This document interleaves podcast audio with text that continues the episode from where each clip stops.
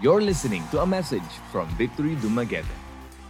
Allow me to introduce myself. I am Matt. I'm one of the campus missionaries here. I get to have the honor and the privilege to preach to you the Word of God. You have your Bibles with you, kindly open it to Acts 2, verse 42 to 47. It says here in Acts 2, verse 42 to 47, and they devoted themselves to the apostles' teaching, in the fellowship, to the breaking of bread, and the prayers. And awe came upon every soul, and many wonders and signs were being done through the apostles. And all we believed were together and had all things in common. And they were selling their possessions and belongings and distributing the proceeds to all as any had need. And day by day, attending the temple together and breaking bread in their homes, they received their food with glad and generous hearts, praising God and having favor with all the people. And the Lord added their number day by day, those were being saved. This is the word of the Lord. Allow me to pray for everyone. Father, thank you, Lord, for the gift that we are able to convene together, Lord, to feast on your word. Today, O God, as we open the passage of scripture, Lord, in Acts 2, verse 42 to 47, would you allow us to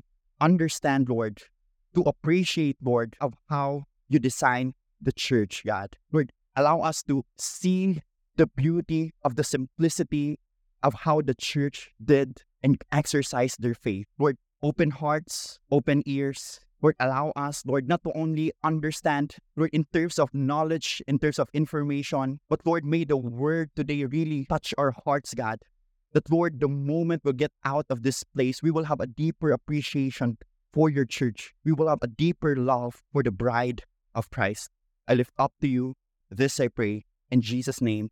Amen and amen. As many of you know, we are currently going through a new series, right? Pastor Archie kickstarted our new series last week. It's called See You on Sunday. So, just a couple of things to talk about this new series.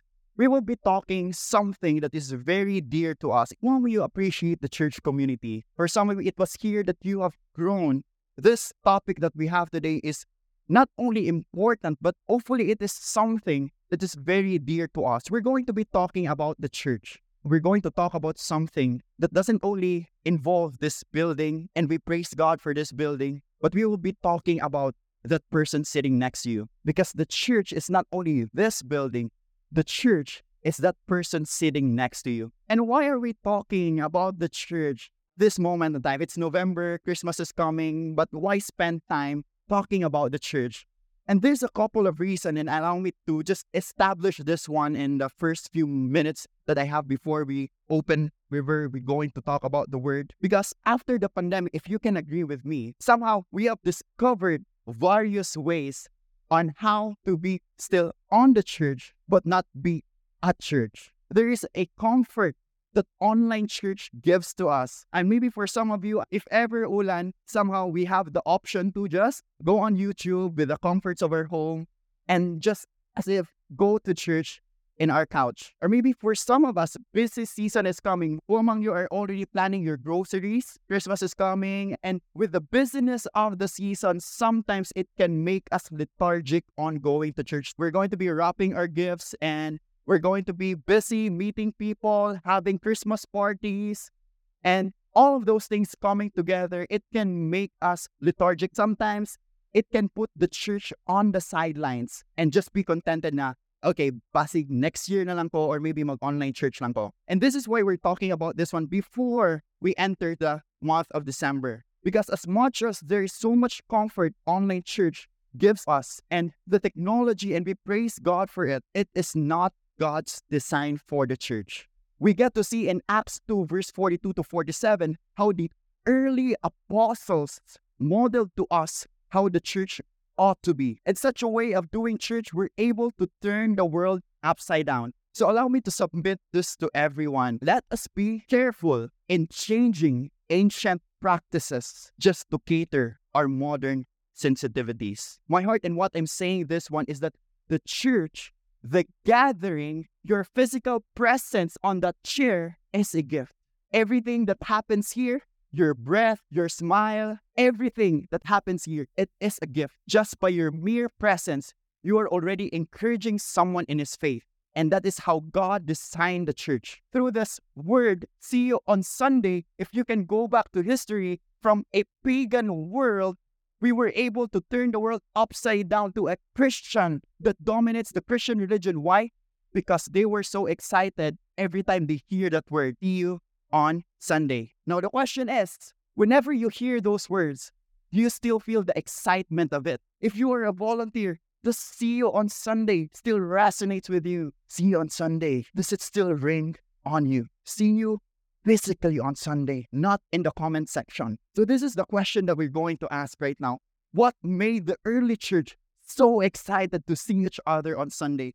What were the practices that they had? What were the things that they were doing that they were just so excited to see each other on Sunday? That's what we're going to answer. And we're going to look on Acts 2, verse 42 to 47 to discover what made the early church so vibrant, so joyful that it resulted towards the explosion that resulted towards you and me praising God this morning. It says here in Acts 2, verse 42, and they devoted themselves to the apostles' teaching. I love how it says here in ASB, they were continually devoting themselves to the apostles' teaching. What did the apostles teach?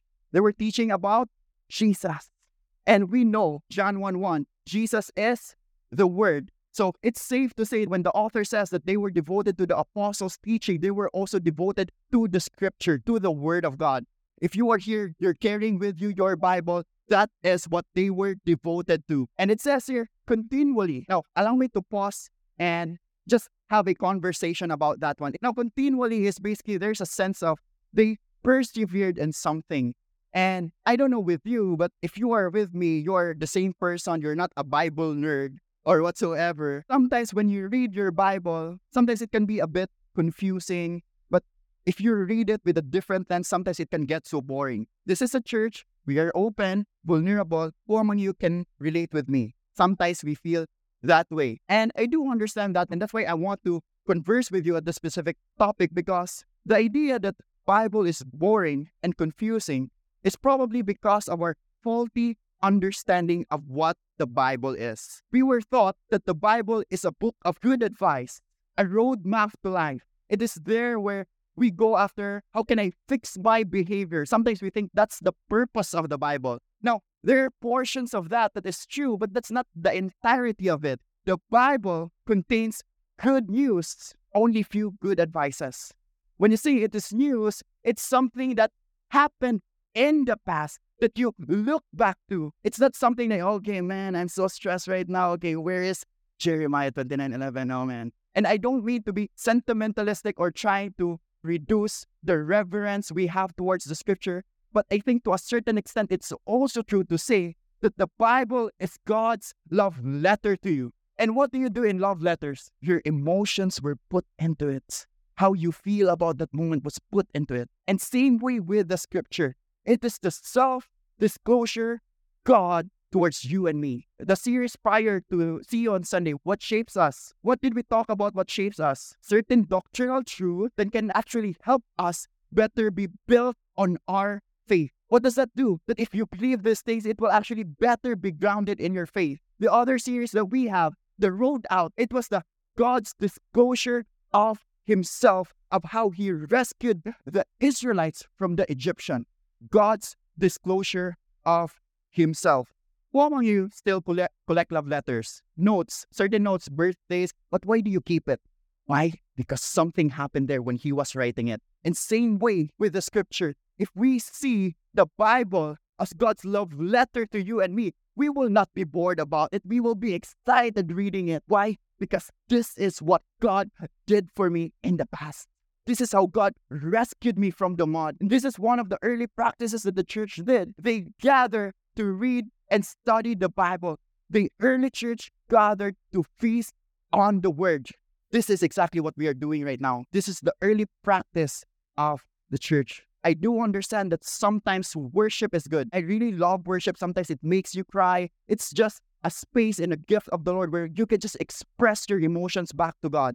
But here's the thing feasting on God's word is just as important, if not the most important. It is the time where we sit down, listen to the word of God being proclaimed and heralded from the person that God has appointed to preach the word. And that's what's going to sanctify us in our walk, in our relationship with God. What better way to spend our Sunday than to marvel in God's goodness for you and me. If you are a dad here, we just want to tell you we really appreciate you. I just want to tell you your presence here brings stability to this church and really appreciate your wisdom. We really appreciate your support. And here's the thing in birthdays, what usually happen? We honor the dads and we have our stories of the good things that our dad did to us. And it's a beautiful moment, isn't it? Remembering the many good things that my father did to me. Sunday service, did the same. We're opening the scripture and remembering this is what my God did for me. The moment we open God's word, it's not just a time to reprimand you. I know there are moments wherein the pastors would be here and then they will preach lengthy of time, but hopefully we understand the heart behind it that that person studied the word of God so that he can feed it to us. So let's appreciate our pastors. Another thing that the early church did was fellowship. And when I say fellowship, it's not the kaon. Fellowship is more than that. Fellowship is the conversation. Fellowship is the prayers, the encouragement. And allow how it says there that in Acts 2, verse 42, and the fellowship. And in MSG, it says there, and the life together. In Greek, fellowship is koinonia, which basically means mutual affection with each other in the enjoyment of his presence, the participation of his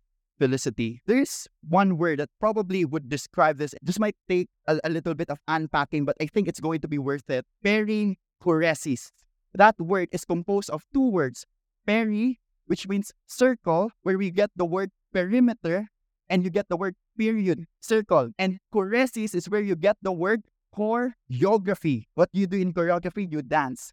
Perichoresis is the circle of dance. And allow me to just lay this one down. I really believe if you get the degree of this and get the gist of this, it will bring in us a deeper appreciation of fellowship. God is Trinity, right? And why is that that God is Trinity? Because God is love. And it is only in the community that God is expressed and love is reciprocated. And we know what happened with creation, right? Out of the love that the Trinity have for each other, and that's what we have in the Trinity, perichoresis, in the circle of dance. You were so in love with one another. They become so happy. And what you do when you are most happy, it resulted towards the giving. That's what you do, the giving.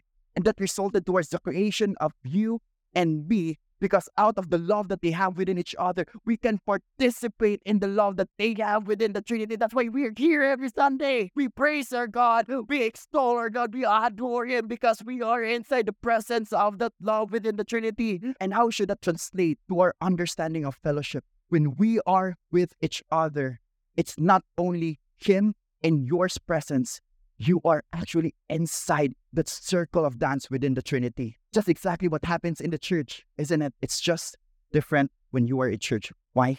Because the presence and the love of God dwells inside the church. No wonder why the psalmist would say that in you, O God, there is fullness of joy, and in your right hand there's pleasures forevermore. That that person sitting next to you, when your family is here, when everyone raises his hand in praise and worship God, you are facing and you are fixing your gaze towards God, and exactly you feel the tangible love of God through the church, through the presence of the people that are in the church. That's why the church community is such a gift, not a burden. Church every Sunday is a gift of God to us for us to experience His love. Hopefully, our disposition would always be having that understanding Sunday service is a time where we can feast on the Word of God and enjoy each other's presence. And we are inside the love that they are sharing within the Trinity. When you are in a wedding, you don't know anyone, you don't know everyone, you're not friends to everyone. But who among you would say that you're just enjoying everything? What's happening in a wedding? Your heart is just so full because of the beautiful thing that has just happened. Two souls became one. And as you are witnessing that, you see the beauty of marriage you're just enjoying the fellowship with one another. Hopefully, that's going to be our lens by how we see church. It's a wedding banquet. And same way with a wedding banquet, you just enjoy the conversation. You enjoy, you just enjoy each other's presence. The early church gathered not as an obedience to a command. They gathered as a response to an experience. If you are going to read Acts 2, verse 42 to 47, prior to that, there was Pentecost and the preaching of Peter. And what they were doing, they were gathering because they were just so full of the love of Christ. Just experienced the overwhelming grace of God in their life. And as a result of that, they just can't help but tell about the love of Christ, just tell about the love of God, just tell about the testimonies. They gather to remember, they collate to celebrate.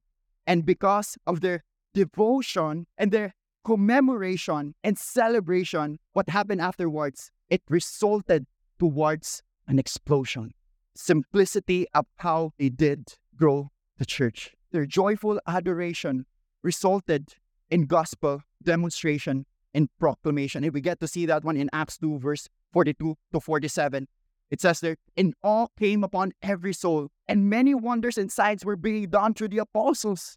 And all who believed were together and had all things in common. And they were selling their possessions and belonging and distributing the proceeds to all. And day by day added to them souls.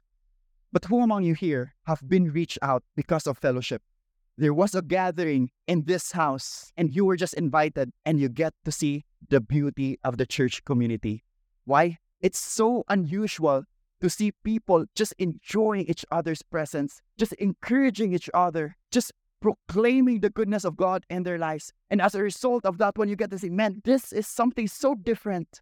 The conversation is different, the dynamics is different, the prayers is different, and you get to see this is the tangible expression of, of the love of God, and you felt it yourself.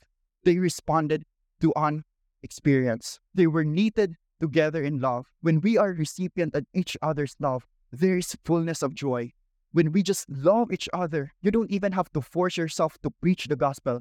You just will. If you're just so full of the love of God, you don't even have to schedule your one to one. You will just share the love of God. Gospel proclamation becomes automatic for you because you just can't contain it. You're just so full of the love of God. And that is my prayer for each one of us. How are you doing with your relationship with God? How are you doing and experience the love of God? Sometimes we think of this way, right?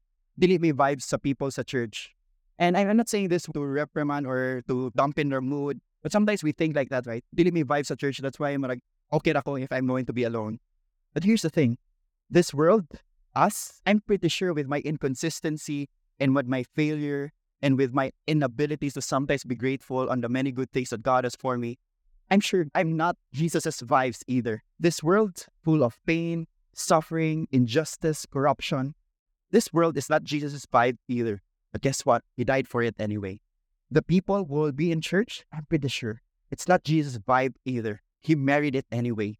You and me, Christ, despite of our inconsistencies, despite of our flawed we are, Christ still married the church. There is a story about the king and the queen who were about to be married in a couple of months. The king was too so good to the people. He gave everything for the people in that city. He gave everything for them. However, something happened in the southern part of the kingdom, and the king was asked to lead the army. So the king went and he asked the people to take care of his future bride. The king said, While I am away, can you help my bride prepare the preparations for the upcoming wedding?